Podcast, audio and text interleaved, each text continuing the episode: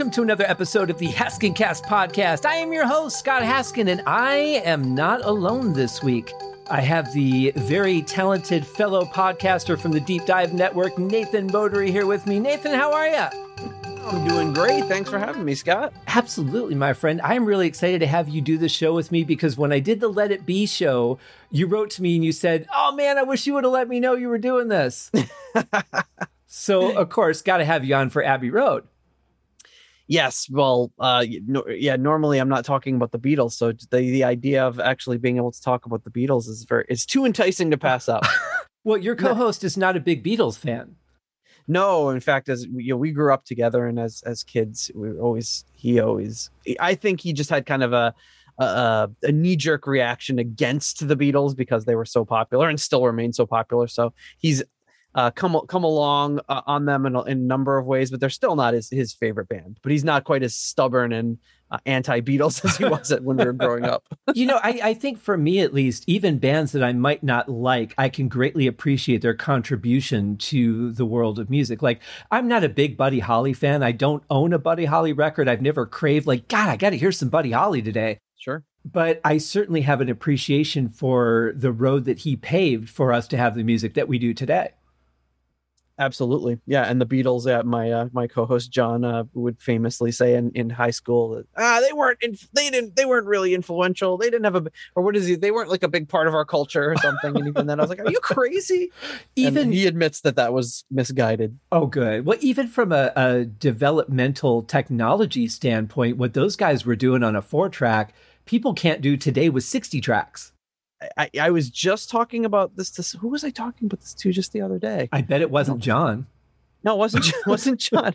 I think it was I think it might have been somebody at work or something that had mentioned something about recording and so we started just kind of talking uh, just about about that fact and it's just it's baffling to me that they were able to achieve what they could with just four tracks and, and bouncing them and a bounce is such a dangerous risky permanent thing and mm-hmm. they did it again and again and again and were able to achieve some of the most incredible music of all time. There's a part of me that really wonders if they actually did a backup to another tape before they started doing the bouncing, just to have that in case things didn't go right. But then when you've got, you know, their their producer and engineer, the guy kind of was one of the greatest people ever in the business. So sure, maybe he felt that confident. But you you make one wrong decision, and you've ruined it. Yeah, you make a good, interesting point about the backups. Uh, the, the I recently was watching the uh, Paul McCartney three two one with mm. Rick Rubin. Yeah, really, really interesting. And you know, you're watching them, and they've they're just like weirdly standing in the middle of this room, and they've got a mixing board there, and they're like, "Oh, let's raise up the bass and listen to their, this." And I these those can't be the original tapes. That they're they didn't just like bring out the original tapes and let's just play around with the, these fifty year old tapes. So I, I wondered like wh- how they're how they're doing that. They must have like series of backups, or maybe they even have they they must have digitized these in some way. Uh, the original tracks, of course, they guard those probably very carefully, but. Mm-hmm. Um, I, I, I, there's got to be some way that people are able to again and again and again and again remaster and retool all of this stuff. Well, I would say if those individual masters or those backups exist, I would imagine that they're in like one of those seed vaults, you know, that's on some yes. island that no one can get to. yeah, we'll, we'll, be able to grow arugula again, and we will have hard days night. That's right. All, all we need is a civilization. Right. Uh, but you know, with the software that we have today, like Audionamix, who makes my dialogue cleaner, they also make a product called Xtrax Stems, which allows you to actually separate out those frequencies. So they have uh, it separates into vocals, bass, drums, and other. So other mm-hmm. would be like your guitars and keyboards uh, mixed together on one track. Just because those frequencies cross over so much, they can't really separate them at this point. But they're pretty clean the way they do it. And then they have a professional service that they do where they've cleaned up things for movies and and huge music projects so it could be that they're using some of those kind of tools now to do it, but how they've been doing it for the last 10, 15 years, I it, it seems like it would have to be more than a good EQ. Yeah, I mean they're surely guarded by some of the best uh, engineers probably in the world, mm-hmm. uh, who are a taking care of the original originals, and then I'm sure there's there's copies out there that are that are just almost at the same exact level of quality that they're able to use to manipulate because i just can't i can't believe that they're uh, just the number of times, just the number of times they've been played to remix and re-release things alone would put significant wear on them. Never mind just those every documentary they're fiddling around with knobs and everything. Sure. It's, it's, there's got to be something else that they're doing. Yeah, I would have to agree with that, and I don't know. I don't even know who would own that. Mm. You know, because Michael Jackson bought the rights to the music, but I don't think that came with any of the physical stuff that would go with it, like the reels or anything like that. I think yeah, he just, just had the, the, the copyright stuff.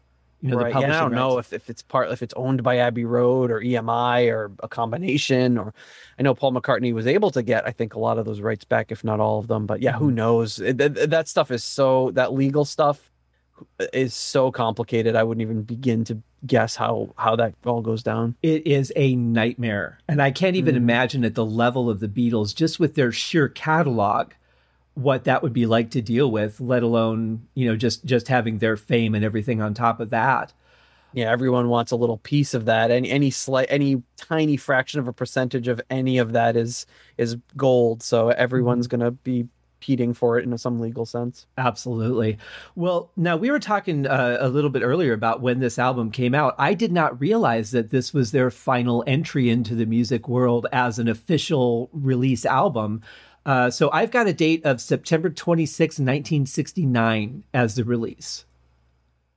That sounds about right to me. Now, to put that in Deep Purple terms, since you're from the Deep Purple mm. podcast, uh, Book of Taliesyn I've got as October of 68 and the self-titled third Deep Purple album, June 21st of 69. So they would have been ending their time with Rod Evans about the time this came out. Yep, they would. have, By the time this came out, Mark II would have been around for three months or so. So two, they would have played. Maybe. They would have played a few gigs by then already. Yep. Okay. Yeah, I think they played their first gigs in July. I think so. So yeah, the, the, the Deep Purple had three albums out by the time Abbey Road comes out as their final. Well, depending on how you catalog it, their final album. I, I would say. Uh, fi- final official new studio release like as far as an album that they said we've got this collection of songs we're going to release it under this album title right and let it be was floating around i think let it be came out as an album after this mm-hmm. but um but was recorded prior yeah that's what I've heard too. It gets so confusing with that history. But what was really weird to me about the Beatles was at some point they kind of stopped being a touring band and they just sat in a room and wrote albums. Yeah, I think their final show was like in '66. Was it? Shea, it might have been Shea Stadium, um, mm-hmm. uh, but it was one of the whatever it was. I think it was '66 was their last show because, and it's funny because they they stopped playing because they just there was no venue that could accommodate the number of people and still uh, actually get the music to be able to be heard. They were using the actual PA speakers where they'd be like, "This guy is stepping up to the plate," to you know, which is probably ho- horrible, terrible uh, fidelity on the speaker oh, to yeah. to pump into the stands. And then, of course, the people in the crowd were so loud and screaming that you couldn't hear them anyway, even in a smaller venue. So it's it's amazing that there were so many things about the Beatles that there's that the fact that they they they outgrew the ability to be able to play um, clubs or or even uh, or, or, even these giant venues because the the technology wasn't there yet for them.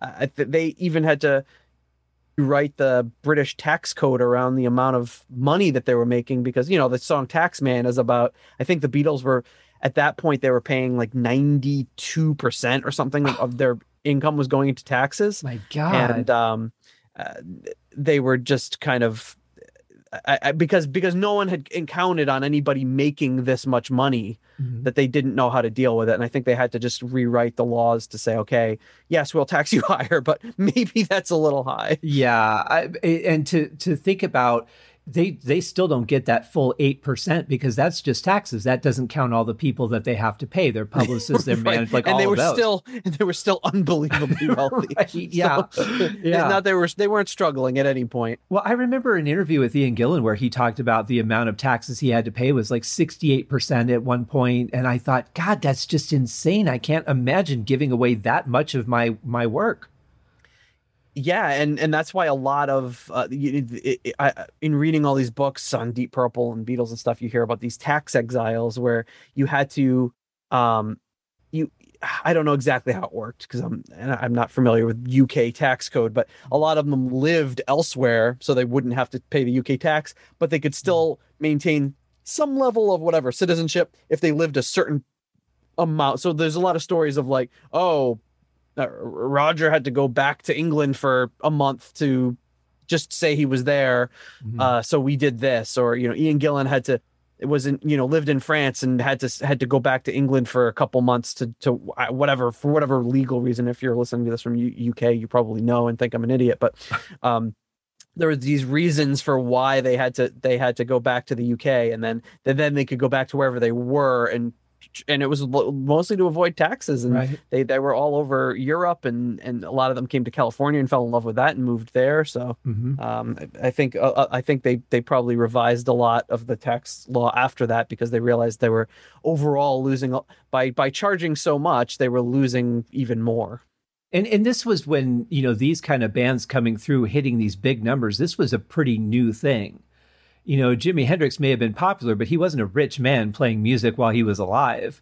You know, the, unfortunately, it wasn't, wasn't around. Uh, it wasn't wasn't really releasing things long enough to right. to get there. Yeah, exactly. Now, on the bright side of this, had there not been these tax issues, there wouldn't have been need for the loopholes that caused Deep Purple to record Machine Head in Switzerland. This is true. That's exactly why they had recorded there. Yep. So we may not have had the Machine Head that we know I mean, we certainly wouldn't have had smoke in the water because the story would not have have occurred. This is true, at least not with them involved. well, yeah, that's that's very true. Who knows if Frank would have still been there, but maybe he would have written a song about it. Although, um, I, and we're gonna have to do, we're gonna have to find a way to do the 200 Motels review because oh. that was the tour that he was on that Deep Purple mm-hmm. saw the night that the flare gun went off. I can't imagine doing 200 Motels live. I can't imagine doing anything by Zappa live. well, well, you some stuff a, like Joe's Garage it, you could do, a lot of Joe's Garage you could do, but those are more straightforward songs. Yeah, I'm straightforward forward by Zappa standards. You're right. Yeah. I mean, I, anything by Zappa, I'm just like, I, uh, you know, I, uh, uh, you have to just be a musician on a different level than I'm on to to know how to perform any of that. Yeah, I, I mean, I, I've tried to figure out how he wrote some of his stuff and I just end up going, yeah, I'll probably never figure that out. I, I don't have his brain. I'll never understand how he put things together. Even as a musician, I can look at it and go, I don't get it. I can play Uncle Remus. Oh. I can do a pretty good job of that on the piano. It's probably maybe his most straightforward song ever. One of my favorites by him, maybe for that reason. Mm-hmm. Uh, but I really love that song, and uh, yeah, that's that's that's about the only song by him that I can act. And I probably not playing it um, super correctly, but I can play it passably so that you could recognize it. Right. Yeah, definitely uh, someone who really stands out as an individual genius in the music world, or somebody who most people just won't get. Or both, yes. Or both, yeah. so before we get into the album cover, I got to ask you, Nate, what are you drinking? I am drinking a uh, Gumball Head by Three Floyds, which is a local brewery. Um, oh. yeah, about maybe 45 minutes from here. Very nice. Um, yeah, and uh, John had actually he, he, sent it to me. Well, actually, oh, was it was this I, the famous beer that he tried to get to you? Yes. For... yes, it took about uh, two weeks to get to, to, send me a thank you gift because of uh, some delivery issues, but finally well, got it. I making my way through the twelve pack. I love that. I normally uh, don't drink when I record or when I work or anything, so I have a very low alcohol tolerance but I knew you were coming on the show, and being that we're doing a Beatles show, I mean, they didn't really do anything without some kind of substance in the room. There you so go. I so, um, so you dropped some acid before I, we. yeah, and Nate, I'd never seen you look more purple. uh, the uh, I was down in Arizona recently, and I picked up one of my favorite beers. It is a Sonoran white chocolate ale. Ooh, it has just just phenomenal. enough white chocolate to take out the bitterness of the beer, but not actually be sweet. And it is uh, brewed, I believe, at the Santan Brewery. Wow, that sounds fantastic. It is. It is mighty delicious. I would send you some, but I don't know if it would get there this year or, you know. yeah, and and even being where you are now, it's still probably too too late. Usually, if you, I've sent beer in the, I've done beer exchanges with people uh, in the past and um yeah it's it's a there's a slim window when you can send it and it's not going to either freeze or Mhm. or be too hot so Right. Yeah. now is the perfect time but even where you are it might still be a little too It is. hot, It who is knows? still a little warm out. Uh, but I didn't realize you could ship beer. I thought that was one of the things that you couldn't do. Uh, ship alcohol. well i don't think you're supposed to I Ah. didn't say I didn't say you can. you, you you can do. I I think you just have to kind of like uh be careful about how you answer the questions. Is there anything in here? Whatever. Oh no, I don't think so. Yeah. Yeah, I don't. I don't remember packing that. What's in there? Some bottles. What's in the bottles? Nothing. A Empty liquidy bottles. substance. yes. I've had I haven't had any disasters. It's all worked. I, I mean I haven't you done it a ton but it's always worked out. I mean, I know there's companies that do that, like the Wine of the Month Club and and that Sure. stuff. I mean, they ship all the Yeah. time. I didn't realize as a consumer you could do that.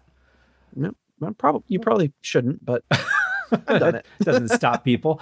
Uh, okay, so let's talk about this album cover because this album cover is not without its controversy. Uh, even if you don't know about the Billy Shear side of things, which we'll get to in a minute, looking at the album cover, of course, the whole Paul is dead thing was going on for quite a long time. Uh, I don't remember. Was uh, Sergeant Pepper? I think was the first one that they started talking about that, or was it before that? I think it was Sergeant Pepper, if I'm not mistaken, where they uh where it start. Oh, what? Uh, yeah, I think that was where it started. Yeah, there's like 53 things that lead that are clues that that Paul is I- dead, and uh, I think when they're talking about he, he blew his uh his mind out. I think they were they thought Paul McCartney died in a car crash or something like that. right, yeah, the a day in the life, yeah. Uh, but then they had, you know, all these little things that certain people in certain positions with their hands in certain, you know, angles and things, and uh, all these things that people now have looked at it and gone, well, I found another clue to Paul being dead, and, and it all there's like a ton of them on the Sergeant Pepper album cover. There's there's a part of me that's like maybe the Beatles did this, but they didn't need to. It's not like they were going No. to gain more fans by having controversy. I mean, every every young person pretty much was a Beatles fan at that point. Uh, I, I don't I don't really know what the motivation was behind all that. I I think it was one of those things where it um they they the, when they realized it- was a thing, they started to kind of play play it up a little bit. and you know like things like the walrus was paul and uh i cause i think that was like one of those i don't remember all of them. I think the walrus is like a symbol of death in some religion or something. So the ah the walrus was paul you know even though they have a song called i'm the walrus and it's john singing it for some reason. Right, you know yeah. i think it's like anyone would would pick up on anything and think it was it, it was a, another clue. Yeah. so th- they started putting in actual intentional things too. And you're talking, of course, about the great song "Glass Onion," where Yes, John yes. John revealed that. I think I think it was maybe something that once it got out, uh, they were just like, "Let's just have fun with this," you know. Let's let's play it up for people, and it gave them something more to do than just make music too.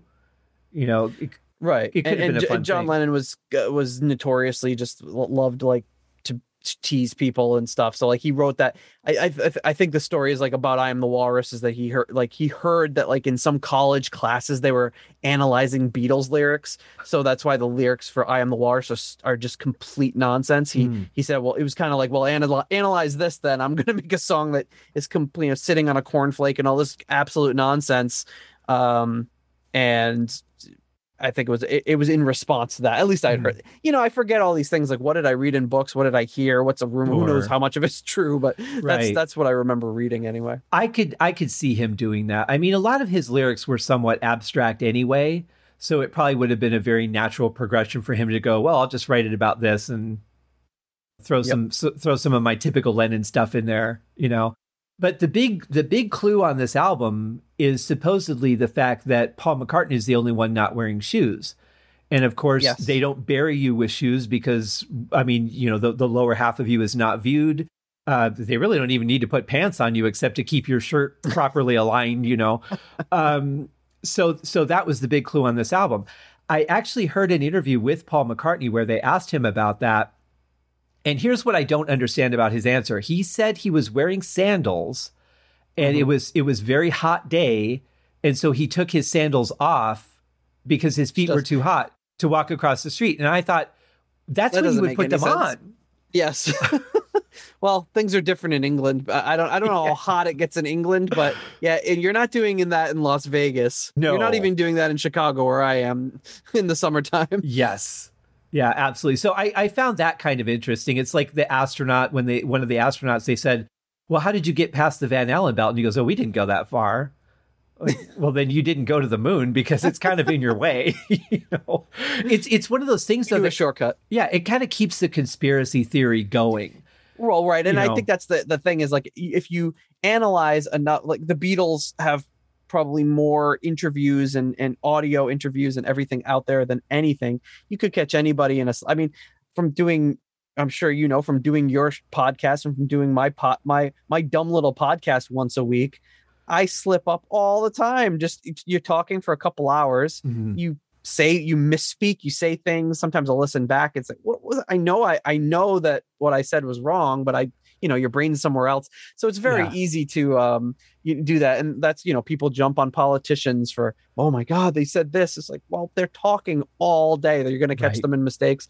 You're gonna catch these guys in mistakes. You're gonna catch the most famous uh, astronauts in the world are going to slip up. So mm-hmm. people just, I think people just love to think that there's like some crazy conspiracy out that just keeps people interested. There's one other clue on this uh, album cover oh. about Paul besides the shoes. Do you know? Well, do you know what that is? Before we get to that, let me just add.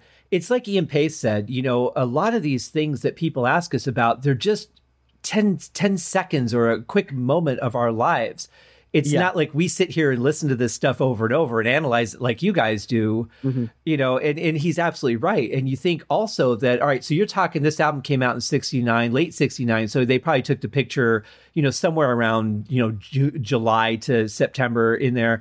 And so, I mean, that's more than 50 years ago. It's not like he's going to remember every little yeah. thing that happened when they did the album cover. You know, he lived it. That's just something they did in the moment but we but as fans of course or as conspiracy theorists will jump on every little thing right. Hey paul mccartney know? do you remember that that beatles uh photo shoot? You know that one photo shoot that you guys ever did? Right. they probably did like three to four photo shoots a day six days a week for 10 years. Yeah I mean, how many photo shoots are there of the Beatles? You can start to recognize them. Oh, this is from that shoot. This is from mm-hmm. that shoot. I've seen these before. Or, oh, I've never seen this one with this angle before, where Paul's looking to the left instead of straight ahead or whatever. Oh, that's so, because I mean, dead so people photos, only so look left on these guys. yeah, uh, yeah, and I mean, well, and all of them together probably didn't cost as much as the first Deep Purple album cover photo shoot did. So that's for sure. Abbey Road certainly didn't. No. So what's what's the other? Uh, oh, it was something about the car, right? The license plate. Yes. So yeah, my, I remember my dad telling me that when I was a kid. So the license plate on the Beetle back there, uh, the little white uh, Volkswagen Beetle says uh, it's 28IF, so 28 if. If if he would have lived. Yeah, if yeah. he was still alive, he would have been 28. Right. That had to have been staged. I mean, who knows? It, it, I mean, it's it's it seems like a weird coincidence, but those sorts of things do happen where they wouldn't have ever thought about it. I I I bet I bet you anything it wasn't. And then when somebody brought that up, they're like, "Oh my god, where are these people coming up with this stuff?" I never, you know, I never would have even thought of it. But eh, but by that point, I mean, with with it already being such a big controversy, I, I wouldn't have blamed them for setting that up if they did. You know, I mean, they're like, "Hey, let's no, just let's just throw a couple on this last album," because there was nothing on Let It Be, as far as I know. And who knows why? I mean, I I doubt even the. I don't know that they were that a cared that much about it or thought that much about it or were mm-hmm. that even clever to be like i'll take my shoes off because that's what they do when they bury people mm-hmm. because mm-hmm. and it's also the uh you know we're gonna make this elaborate you know we're gonna try to cover up that paul is dead but we're gonna put clues everywhere. Why would you do that? right. Like I'm going to rob this bank, but I'm going to make sure that I, you know, I, I, do all of this stuff so that the police have a can have a bunch of evidence against me. You're just if you're going to do this crime, you're going to do the crime. You don't need to uh, put all of these clues in there and get found out about your Paul McCartney lookalike, who also seems to be another musical melodic genius. Which what what what great odds are that? That yeah, the Paul McCartney who wrote um, whatever uh, I want to hold your hand is also uh, able to write. I don't know. Whatever's on this album. what album are we talking yeah. about? Like I Want You or something. Uh, yeah, sure. Yeah, and, and it, it is interesting too, though. Now that I think about it, the other three were wearing dress shoes on this album cover. Why would Paul McCartney have been wearing sandals? I mean, It, it, it seems it seems hard to believe. It I, does. I don't know. Now, I have read half of the book that Billy Shears wrote, and Billy Shears is supposedly the guy that is the current Paul McCartney, according to this book. Oh, right, right, of course. Yeah. And I, I do have to say, he he phrases things and sets it up in a way that really kind of makes you raise your eyebrow. I'm not saying that I buy into it, but I'm saying that it's it's like when you watch a magician, like it's so convincing that the stuff that they do is an illusion. It's just that well written. You know, the reason that, that supposedly all this happened was because the fans would have gone nuts. They were afraid that towns would just get destroyed. You know, the, the people would literally go Yes. nuts in the streets and not be able to handle the fact that that he died. And I'm like, I think they would have been able to handle it. yeah, I mean, it would have it would have been terrible, but it's not unprecedented that a a, a great beloved musician dies early. It's it's happened many many Yeah. many times, and it's terrible, and people are it's tragic, and people talk about it for fifty years later. But right. um, yeah, people would have moved on. And then the reason that they did the things like the sergeant Pepper album cover and this album cover is because of the guilt that they felt for covering it up. They had to put clues out there to say, all right, we've given people a way to figure out the truth. We can't come out and say it because we're legally obligated to keep our mouths shut. And I'm like, okay, I don't I don't necessarily buy any of that. But No, the one thing I did get was something it was something about the families like the the people that he's had kids with would be destroyed if they found out it wasn't the real Paul McCartney and you know their their legal obligations there and I thought okay I could kind of understand that as a reason but not to have created this whole craziness in the first place like it just I don't know it was a convincing book but they're just the the concept of it from the beginning I can't get behind it no, it's it's absolutely ridiculous. yeah. Well, speaking of absolutely ridiculous, this is a ridiculously great album. Oh my god, yeah, One of my It's favorites. Be, um, I mean, I, I I don't know. I have a pretty good idea what albums are in my top five, and this is definitely it. This is probably my favorite album of all time. Oh wow. Um, I don't. I mean, most likely, it's Mhm. without question in the top five. Um, it's it's something that I always go back. It's one of those albums that's so good that I don't listen to it as much as I want to because I'm afraid that I will listen to it too much, and not Mhm. like it as much anymore. right. But it's it's something that was a really huge influence on me early on uh, when I was a kid. My dad, I have the vinyl back. Oh, I should have brought the vinyl out. For, Oh yeah. um, I got my dad's vinyl copy of. He had a, a bunch of the Beatles. He had like all the Beatles albums except oddly the White album he never had. Huh. But um, he I think he had all of the rest of them, and I, it's something I had from his record collection, and he actually brought to me recently. So now I have it here on premises, and um, yeah, it's just a absolutely phenomenal album. Was this the first Beatles album that you got into? No, um, the first, the first Beatles album I ever got wasn't really a, a proper album, but it was a it was a cassette called the Beatles Twenty Greatest Hits, Mm. and I got it for Christmas in 1982, and I remember thinking like, oh, this those old guys that make music, like this is kind of disappointing. Um, and I didn't really play it for a while, and then one day I was bored or whatever, so I put it in my cassette player, and yeah, that was pretty much it. And then I would just not stop playing it ever for any reason. Mm-hmm. Yeah, mine was actually Magical Mystery Tour. Oh, yes. That was the first one I got into, and then I think it was the White album, and then at the, all kind of at the same time it was Abbey Road, Revolver, and Let It Be. Mm. You just like right around that same time, I just like grabbed all of them and started listening to them. Uh, I think didn't- Sergeant Pepper was probably my first like proper album. Oh, okay. My dad had the vinyl of that, and Mhm. I was one of my the first CDs that I ever got, and then I started to kind of explore from there on.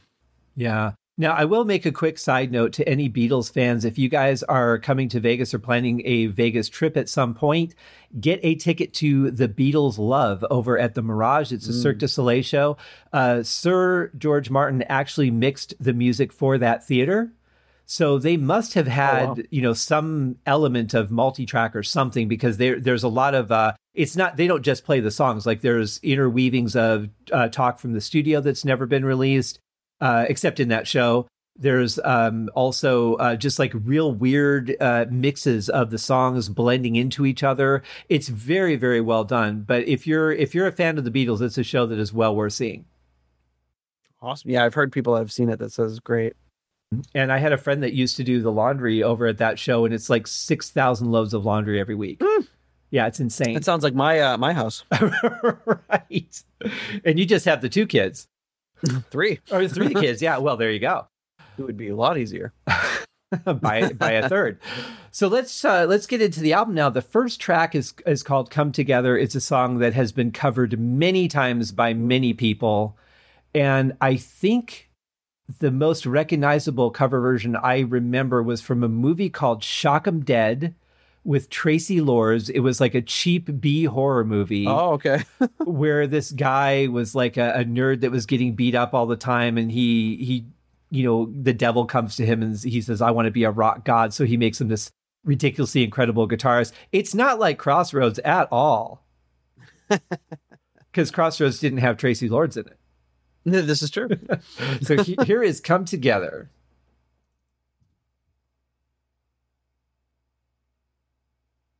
The player is on my screen. Why is it not doing? Oh, there it is.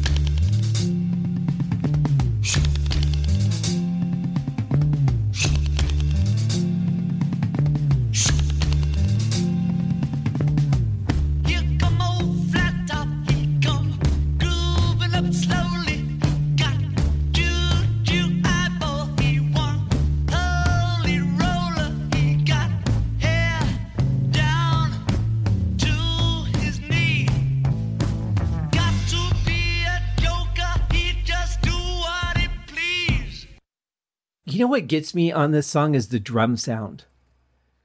It's fantastic. Yeah. It's somebody it's, just just made a video just the other day that came up. I don't remember what platform was up, but but what a genius Ringo was, mm-hmm. and played played a few songs. This was one of them where they say everyone's always slagging on Ringo, but here's what most drummers would play during a song. It's like for Come Together, for example, he just played like a normal drum beat, mm-hmm. and he's mm-hmm. like, "But this is what Ringo did," and then he does the Ringo beat. It's really interesting. He does like five or six songs like that.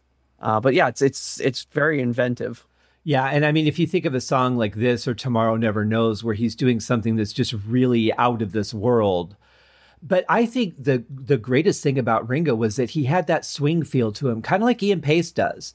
You know, and if you yep. watch the watch him play "Love Me Do" live, and you'll see it's not just like ticking right on the beat. It's got a real swing feel to it. And when you watch him play it, it really comes out. Absolutely. Yeah. Um, but, but I love this song. I love the drum sound because they don't just sound like he's hitting drums. It sounds like he's playing them in a different way where he's not getting the attack, but he's still getting the sound out of the drum.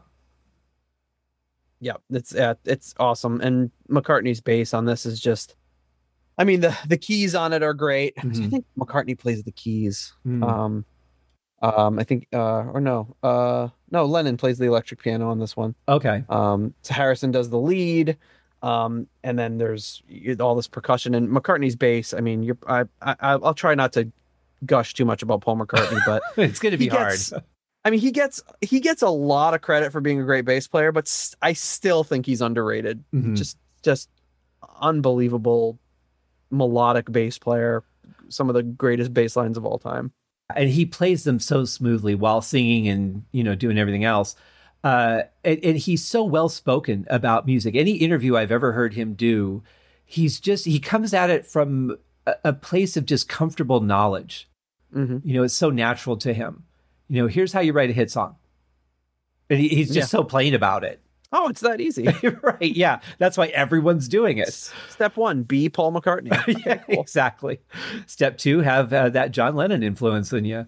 I can't imagine what it would be, what it would have been like to just wake up every day and say, all right, I'm going to head down to work. Uh, I'm going to meet John at the studio. We'll write songs probably for about four hours, break for tea. You know, like it's just such a casual thing. Like John Lennon and I are going to write some music. Yeah, no big deal. Yeah, two of the greatest songwriters of all time, right. falling into each other's laps. Exactly. But no, it's it's a great song, and and this is another one where I say I I know that he has meaning in the lyrics, but to me they're very abstract. It's, well, I mean, the beginning part of the lyrics is just ripped off straight from was it Bo Diddley or something.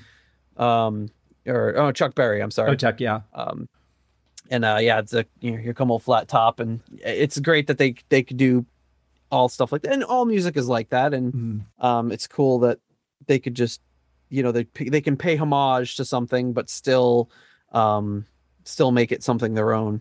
Exactly. Well, now you just get sued to hell for it. Yeah, I mean, there's a lot of a lot of these lawsuits that go around, and some of them are pretty frivolous. But just saying that, oh, this this is like that Tom Petty one. Yeah. it was like I was like, ah, I mean, Tom Petty, you didn't invent. May he rest in peace. You didn't invent the G, C, and D chord uh, th- that's been used in many many songs. Right. I mean, if that was the case, then Pachelbel should have sued just about everyone because, you know, like Yes. what's like 40% of the songs that ex- have been popular in the pop world have used that same progression. So Yep. it, where does it end? so the next track uh, that we're going to play is is actually one of my absolute favorite Beatles songs. I love uh, just the feel of it, the mood of it. I love singing along to it when no one can hear me because I can't sing. and it is called Something. Something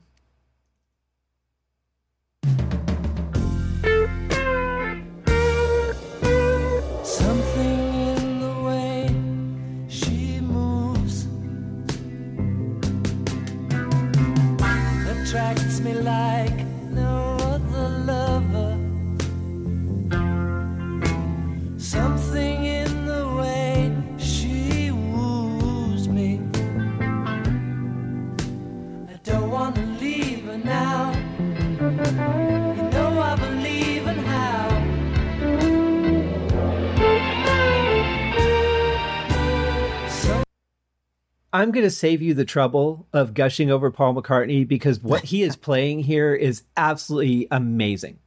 Mhm. Amazing. I mean, he's all over the place. He's he's playing the the root of the song, but he's also just giving us all these little fill-ins that that really just keep the whole thing moving, keep it really interesting. And I love the sound he's getting on the song. Yeah, his his tones are incredible, and what what he's doing often is playing like lead bass Mhm. and just really bebopping around in these weird melodic ways that on paper it should just not work. It should be kind of like, oh, what are you doing? This is like distracting or offensive or just like we're trying to focus on the song, but it's it never is those things. It's never it always but if you stripped out his bass line from the song and just played a very standard root note progression, um it would the, every song that Paul McCartney's on would lose so much Mhm. that's I think obviously what makes the Beatles so great is that the, the sum of the uh, you know the sum of the parts sort of situation it's it's all it's always the, all adding them all together creates something much greater than the sum of its parts Yeah, and and not to discount George Harrison's contribution to this. I mean, those just that- which is 100% no, almost Right, well, yeah. as far as writing goes yes but- Yeah, just that little lick that he's throwing in there in the guitar and then the filler he does right before the chorus. You know, those little things really can make a song. You know, they they mm-hmm. make them unique. Those are the things that get stuck in your head. I don't know how many times I've been just out doing whatever and just hear da da da da da. And I'm like, where is that? Why is that even in my head right now? It just comes out of nowhere. But Oh, those are the incredible things. That, it wasn't yeah. wasn't it like um oh, was it Frank Sinatra that says the greatest love song ever made or ever written Mm-hmm. like and it's pretty high praise yeah, yeah, absolutely. And, and he's not wrong. No, no, I mean it's it's, it's phenomenal, and there's that great thing in the the new release of Let It Be where it's it seems almost like it's staged from a movie, like where where they go back in time, you know, in a movie where they go back in time, and it's always like this really cheesy thing that would never have happened about. Um, we have this statue, and it it it, it represents liberty. What should we call it? we should call it the Statue of Liberty. Oh, great! You know, it's always this like grand moment that never would have actually happened. Right. Well, on the Let It Be sessions, there's this, you know, conversation between John and Paul, or I'm sorry, John and um, George, where George is like, "I've been, I've been going over this in my head. I don't know how, what the next word is." And John's like, "Well, you just got to keep singing. You just got to keep singing words, and it'll eventually come." Mhm. And and you know, just kind of coaching him, and and and then he keeps going through. You know, I think he says like, say, you know, something in the in in the way she moves attracts me like a pomegranate or something. they keep throwing a cauliflower, pomegranate. They keep throwing in different weird produce um, until they until they can figure it out. But it's this really cool moment where uh, you John's showing so so his wisdom as as a wizened songwriter in his late 20s uh, to, to to the budding uh, talent of of uh, George Harrison. It's really cool. Yeah, that's really interesting. And it seems like from some of the interviews I've heard with Paul, they really worked almost phonetically on the lyrics. They went more for the sound Mhm. and then tried to figure out what they could say that would sound something like that, which is, I think, why a lot of their songs kind of don't really make sense to me because they're like, well, this word works here.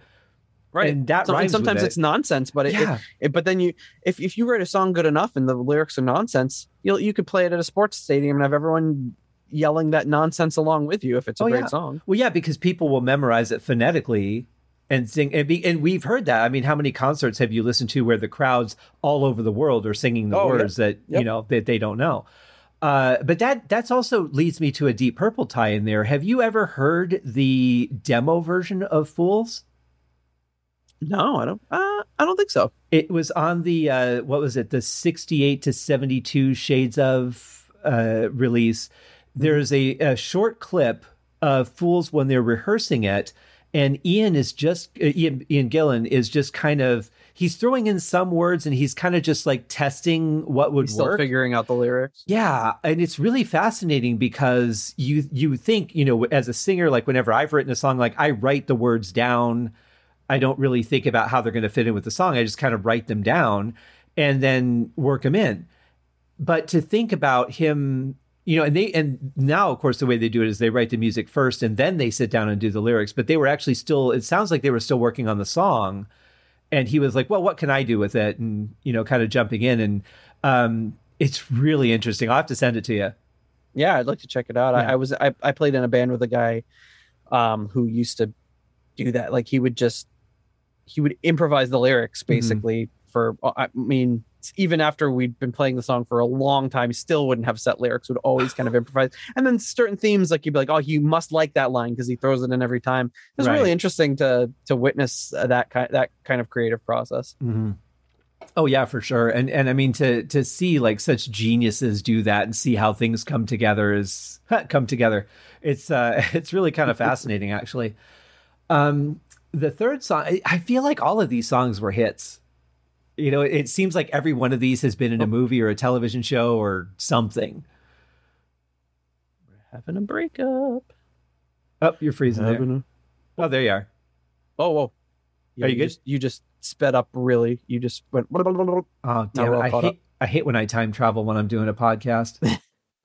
this what, what I was saying was I, I feel like uh, almost every one of these songs has been licensed for something like it's been in a movie or it's been in a documentary or you know Sure, a great deal of them for sure. yeah I bet you could probably say that about 70% of the entire Beatles catalog yes, this is true. I would imagine so this one is called Maxwell Silver Hammer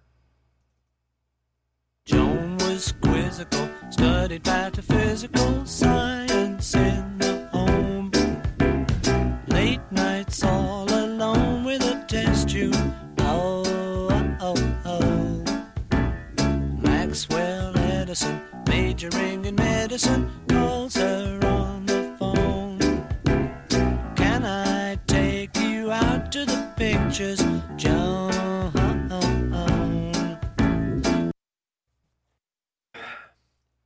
it seems like a lot of their songs i mean they're it's a weird because their albums aren't like cohesive because they're not like a rock album where all the songs have the same kind of feel to them you know a, a hard drive and percussion heavy organ sort of thing but they're they're so all over the place from one song to another but so many of their songs i feel like could have been in plays. Yeah, yeah. There, there's definitely, especially Paul's has a very theatrical uh, kind of show tunes quality to some of his songs, which get you know gets him a lot of scorn. right. I like this song though. It's it's just kind of like a good happy enjoyable song to listen to. It just puts me in a good mood. I love this song, and John Lennon famously hated the song did he until the day he died. Um, hates it. Um, but to me, yeah, it, it it the the thing that I always loved about it and listening to it as a kid is it's like this super violent song about killing people, but it's very like you said, it's very joyful, Mhm. happy go lucky. It's got a great melody as everything written by Paul McCartney does, and showcases him just creating somehow the perfect baseline to go along with all of this. Yeah, absolutely. And I mean, even as thin as it sounds, there's still a lot going on in this song that really kind of keeps it on its toes. And the the lyric is delivered just it almost like I want to laugh, but I'm not going to. I'm going to get through this and do it serious. but but I kind of feel like there's this laugh. Well, and there's that one that there's one line where I forget which line it is where he does laugh. Is like I forget what what what line it is. He he he has a little giggle in there. Yeah. And I can also I can I can just almost every time I hear that I, I picture John just like shaking his head and just wanting to die as he's as he's giggling his way through the lyrics. Well, uh, we could we could have the uh, you know we could just play place in line for him. oh, he'll he'll like that. The I still want to do a place in line podcast with him, but I don't think it's going to happen. Mm, yeah, good luck with that. so our next song, again, another very famous song. This one sung by Paul McCartney. This is "Oh Darlin'."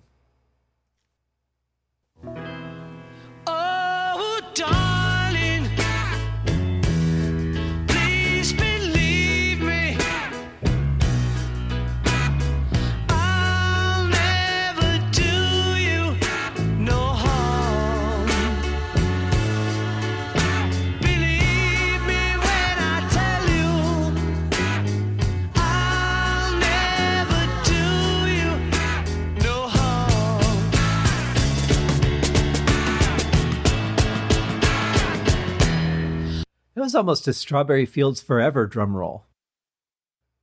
Just had that oh, kind yeah, of feel good, to yeah, it. Good call. Yeah. for sure. I I love how strong Paul's voice is in this song.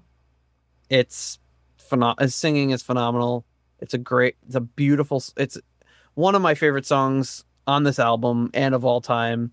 Such a simple, like bluesy sort of soulful song that just works. It works so well that you just you you just can't help but listen to it and say, "There's no way they wrote this. This had to have been like a around from the 50s or something." But it, I mean, it's obviously inspired Mhm. um, by songs of that era, and I'm sure it has a lot of similarities. But it's just such a cool, such a, a great chord progression. This is Mhm. one I love playing and singing. It's so much fun to play on the on the piano. Yeah. Um, it's just it's just a great song. And I think lyrically, it's something that pretty much everybody can identify with. That look, I I, I want to prove myself to you Mhm. motif, you know. Uh, but yeah, it, it's great. And by the way, I meant to to mention you had said earlier talking about um, something being the greatest love song ever written. Did you see that Metallica was on a live cast with Elton John, and he said that "Nothing Else Matters" was one of the greatest songs ever written? Could you And imagine? James James Hetfield started like crying. yeah, C- could you I mean, imagine? what else would you do, right?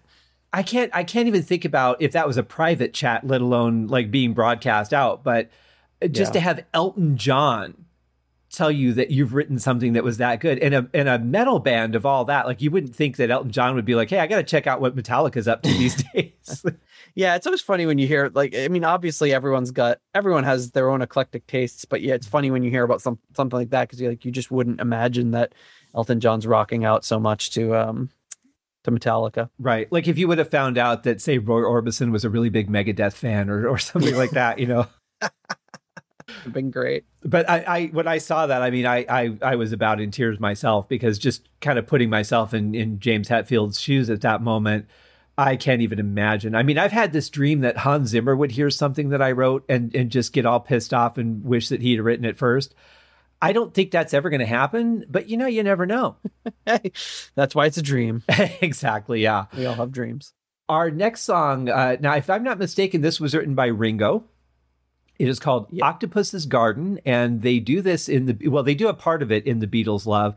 I have to say, when the show first came out, because I went, I was lucky enough to get to uh, one of the preview performances before it went public, and it was very literal. So when they did Octopus's Garden, this huge inflatable octopus came down, and you know everything that they said in the song was being done very literally. And I'm like, oh my god, please change that. It's just, it just doesn't, you know, it's too cheesy that way.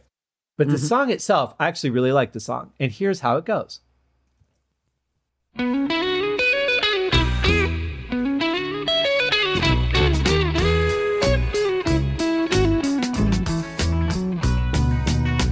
I'd like to be under the sea in an octopus's garden in the shade.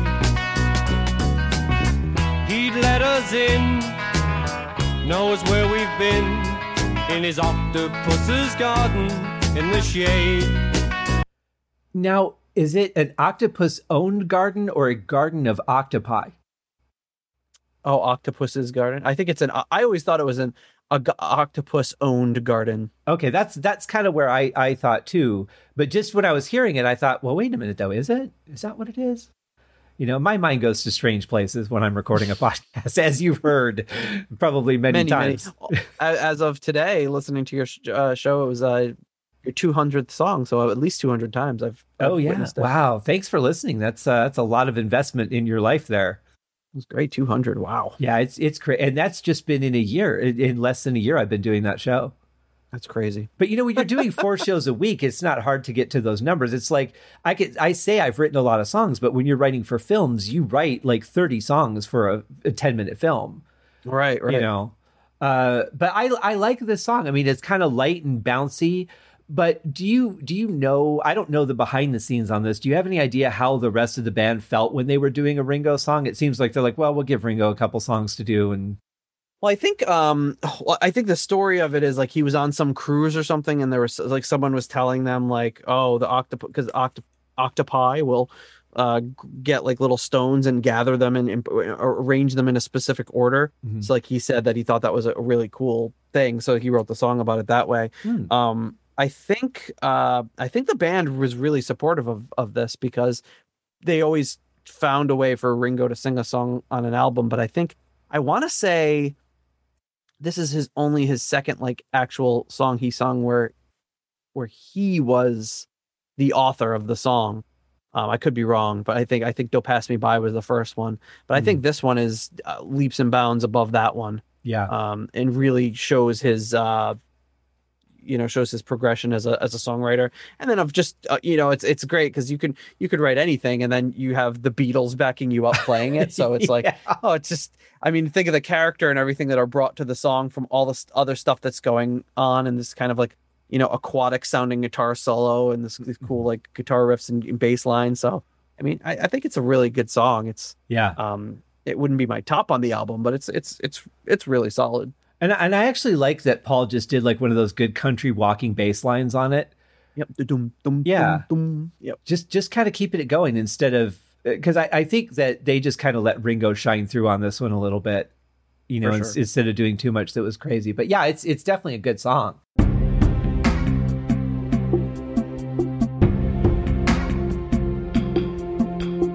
Yeah, I think I'm going to cut it off here. This seems to be a good stopping point and good point to give everybody a break. The episode will resume soon. I don't know exactly what date because I've got a bunch of interviews that have come in recently unexpectedly and some I expected.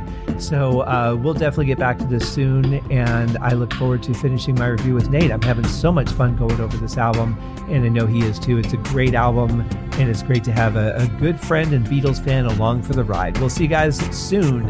Cheers.